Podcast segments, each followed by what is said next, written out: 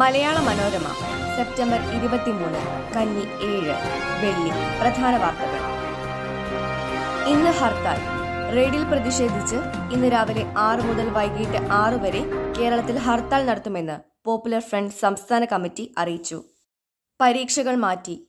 Kerala Kannur Calicut M G സർവകലാശാലകൾ ഇന്ന് നടത്താനിരുന്ന എല്ലാ പരീക്ഷകളും മാറ്റിവെച്ചു. പുതുക്കിയ തീയതികൾ പിന്നീട് അറിയിക്കും. ഇന്ന് നടത്താനിരുന്ന പത്താം തരം തുല്യതാ പരീക്ഷ നാളത്തേക്ക് മാറ്റി. സമയക്രമത്തിൽ മാറ്റമില്ല. കുസാറ്റ് പി എസ് സി മാറ്റമില്ല. ഇന്ന് നടത്താൻ നിശ്ചയിച്ച പി എസ് സി കുസാറ്റ് പരീക്ഷകൾക്ക് മാറ്റമില്ല. ഖാദർ കമ്മിറ്റി ശുപാർശ. സ്കൂൾ പഠന സമയം എട്ട് മുതൽ ഒന്ന് വരെ. ഗ്രേസ് മാർക്ക് പരമാവധി സ്കോർ എഴുപത്തിയൊൻപത് ശതമാനം. ഉച്ചഭക്ഷണ പദ്ധതി പന്ത്രണ്ടാം ക്ലാസ് വരെ. അധ്യാപക നിയമനത്തിന് റിക്രൂട്ട്മെന്റ് ബോർഡ്. സംസ്ഥാനത്തെ സ്കൂളുകളിൽ പഠനസമയം രാവിലെ എട്ട് മുതൽ ഉച്ചയ്ക്ക് ഒന്ന് വരെയാക്കാൻ സ്കൂൾ വിദ്യാഭ്യാസ പരിഷ്കരണത്തെക്കുറിച്ച് പഠിച്ച doctor M A Khader committee അന്തിമ റിപ്പോർട്ടിൽ ശുപാർശ ചെയ്തു. അഞ്ചു മുതൽ പന്ത്രണ്ട് വരെ ക്ലാസുകൾക്ക് ഉച്ചയ്ക്ക് ശേഷം രണ്ട് മുതൽ നാല് വരെ പഠന അനുബന്ധ പ്രവർത്തനങ്ങൾക്കും കലാകായിക പരിശീലനത്തിനുമായി ഉപയോഗിക്കാം. ക്ലാസുകൾ എന്ന പോലെ സ്കൂളുകളിലും ആകെ വിദ്യാർത്ഥികളുടെ എണ്ണം പരിമിതപ്പെടുത്തുമെന്നും കമ്മിറ്റി ശുപാർശ ചെയ്യുന്നു. മറ്റു പ്രധാന ശുപാർശകൾ എഴുത്തു പരീക്ഷാ രീതി കാലോചിതമായി പരിഷ്കരിക്കുകയും പൊതുപരീക്ഷാ ദിനങ്ങൾ കുറയ്ക്കുകയും വേണം. ഇതിനായി S S L C higher secondary കുട്ടികളെ ഇടകലർത്തിയിരുത്തി ദിവസവും രണ്ട് പരീക്ഷകൾ നടത്താം. ഏപ്രിലിൽ തന്നെ പൊതുപരീക്ഷകൾ നടത്തുന്നതാണ് ഉചിതം. എസ് എസ് എൽ സിക്കും ഹയർ സെക്കൻഡറിക്കും ഗ്രേസ് മാർക്ക് കൊണ്ട് നേടാവുന്ന ഉയർന്ന സ്കോർ ഒരു വിഷയത്തിൽ പരമാവധി എഴുപത്തിയൊൻപത് ശതമാനം ആയി പരിമിതപ്പെടുത്തണം. നിലവിൽ എസ് എൽ സിക്ക് തൊണ്ണൂറ് ശതമാനം മാർക്ക് വരെയും ഹയർ സെക്കൻഡറിക്ക് നൂറ് ശതമാനം മാർക്കും ഗ്രേസ് മാർക്കിലൂടെ നേടാം. അധ്യാപക നിയമനത്തിനായി പ്രത്യേക റിക്രൂട്ട്മെന്റ് ബോർഡ് രൂപീകരിക്കണം. അധ്യാപക നിയമന സ്ഥാനക്കയറ്റ രീതി പരിഷ്കരിക്കണം. സ്കൂൾ അധികാരിയായുള്ള സ്ഥാനക്കയറ്റം സീനിയോറിറ്റി മാത്രം നോക്കാതെ മറ്റ് മികവുകൾ കൂടി പരിഗണിച്ചാകണം. എയ്ഡഡ് സ്കൂൾ തസ്തിക അംഗീകാര വ്യവസ്ഥ പരിഷ്കരിക്കണം. വിദ്യാഭ്യാസ അധികാരി വിജ്ഞാപനം ചെയ്യുന്ന തസ്തികകളിൽ മാത്രമേ മാനേജർ നിയമനം നടത്താൻ പാടുള്ളൂ.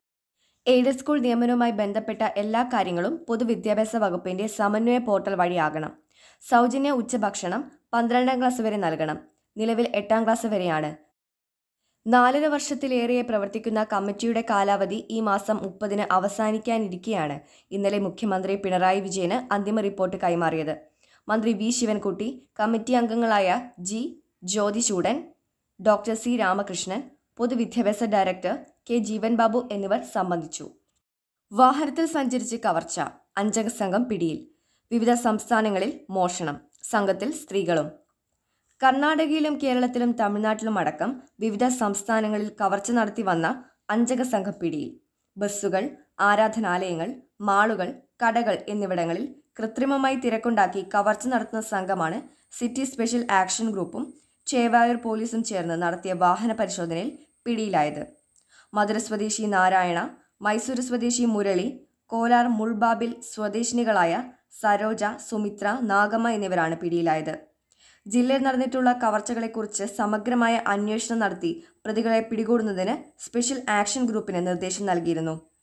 ജില്ലയിലെ വിവിധ പോലീസ് സ്റ്റേഷനുകളിൽ കവർച്ച നടത്തുന്ന സ്ഥലങ്ങളിലെല്ലാം ഇതര സംസ്ഥാനക്കാരായ സ്ത്രീകളുടെയും പുരുഷന്മാരുടെയും സാന്നിധ്യം കണ്ടെത്തിയിരുന്നു. നികുതി വെട്ടിക്കാൻ സ്വർണത്തിൽ പ്ലാറ്റിനം അമൂല്യ ലോഹങ്ങളുടെ ഇറക്കുമതി ചട്ടത്തിലെ അവ്യക്തതകൾ മുതലെടുത്ത് പ്ലാറ്റിനം ചേർത്ത് കൂട്ടായി സ്വർണം ഇറക്കുമതി ചെയ്ത് ചില കേന്ദ്രങ്ങൾ നികുതി വെട്ടിപ്പ് നടത്തുന്നതായി ആരോപണം. നിലവിൽ സ്വർണത്തിന് പതിനഞ്ച് ശതമാനമാണ് ഇറക്കുമതി തീരുവ. എന്നാൽ പ്ലാറ്റിനം ലോഹക്കൂട്ടുകൾ ഇറക്കുമതി ചെയ്യുമ്പോൾ നികുതി പത്ത് ദശാംശം ഏഴ് അഞ്ച് ശതമാനം മാത്രം. ലോഹക്കൂട്ടിന്റെ തൊണ്ണൂറ്റിയാറ് ശതമാനവും ശുദ്ധീകരിച്ച സ്വർണം ഉൾപ്പെടുത്തിയാണ് പ്ലാറ്റിനം ലോഹക്കൂട്ട് എന്ന നിലയിൽ ഇറക്കുമതി നടത്തുന്നത്. നികുതിയിലെ വ്യത്യാസം മുതലെടുത്ത് വലിയ ലാഭമാണ് തട്ടിപ്പ് സംഘങ്ങൾ ഉണ്ടാക്കുന്നതെന്ന് ജ്വല്ലറി ഉടമകൾ ചൂണ്ടിക്കാട്ടുന്നു. പ്ലാറ്റിനത്തിന്റെ പേരിൽ ഇറക്കുമതി നടത്തുന്ന സ്വർണം പിന്നീട് നേരിട്ട് സ്വർണാഭരണങ്ങളാക്കി മാറ്റുകയാണ്. നിയമപ്രകാരം ഏതെങ്കിലും ലോഹക്കൂട്ടിന്റെ രണ്ട് ശതമാനത്തിന് മുകളിൽ അമൂല്യ ലോഹമായ പ്ലാറ്റിനം അടങ്ങിയാൽ അത് പ്ലാറ്റിനം ലോഹക്കൂട്ടായാണ് കണക്കാക്കുക. ഇതാണ് നികുതി വെട്ടിപ്പുകാർക്ക് തുണയാകുന്നത്. ഇത്തരം സംഭവങ്ങൾ പതിവായതോടെ അമൂല്യ ലോഹങ്ങളുടെ ഇറക്കുമതി ചട്ടങ്ങളിൽ ഭേദഗതി വരുത്താൻ കസ്റ്റംസ് നീക്കം നടത്തുന്നുണ്ട്. വാട്സാപ്പിനും ഇനി ടെലികോം ലൈസൻസ്. ഇന്റർനെറ്റ് കോളിംഗ് സൗകര്യം നൽകുന്ന WhatsApp Zoom Google Meet Signal Telegram അടക്കമുള്ള ആപ്പുകൾക്ക് ടെലികോം ലൈസൻസ് വേണ്ടിവരും. ടെലികോം സേവനങ്ങളുടെ നിർവചനത്തിൽ ഒ ടി ടി സേവനങ്ങൾ കൂടി ഉൾപ്പെടുത്തി. അങ്ങനെ വന്നാൽ ടെലികോം കമ്പനികൾക്ക് ബാധകമായ മിക്ക ചട്ടങ്ങളും ഇത്തരം കമ്പനികൾക്ക് ബാധകമായേക്കും. ഇന്റർനെറ്റ് കോളിംഗ് സൗകര്യം ടെലികോം കമ്പനികളുടെ വരുമാനം നഷ്ടപ്പെടുത്തുമെന്നതിനാൽ ഒരേ സേവനത്തിന് ഒരേ നിരക്ക് ഏർപ്പെടുത്തണമെന്നും ലൈസൻസ് ഫീസ് മറ്റു ചട്ടങ്ങൾ എന്നിവ ഇത്തരം കമ്പനികൾക്ക് ബാധകമാക്കണമെന്നും കമ്പനികൾ ആവശ്യപ്പെട്ടിരുന്നു. ചൈനയിലേക്ക് മടങ്ങാൻ എം ബി ബി എസ് വിദ്യാർത്ഥികൾക്ക് പുതിയ പ്രതിസന്ധി. ബയോമെട്രിക് പരിശോധനാ സംവിധാനം ന്യൂഡൽഹിയിലും കൊൽക്കത്തയിലും മാത്രം. കോവിഡ് കാലത്ത് മടങ്ങി വന്ന എം ബി ബി എസ് വിദ്യാർത്ഥികൾ ചൈനയിൽ തിരികെ എത്താൻ ആരംഭിച്ചപ്പോൾ വിസ നടപടികൾ പൂർത്തീകരിക്കാൻ നെട്ടോട്ടം.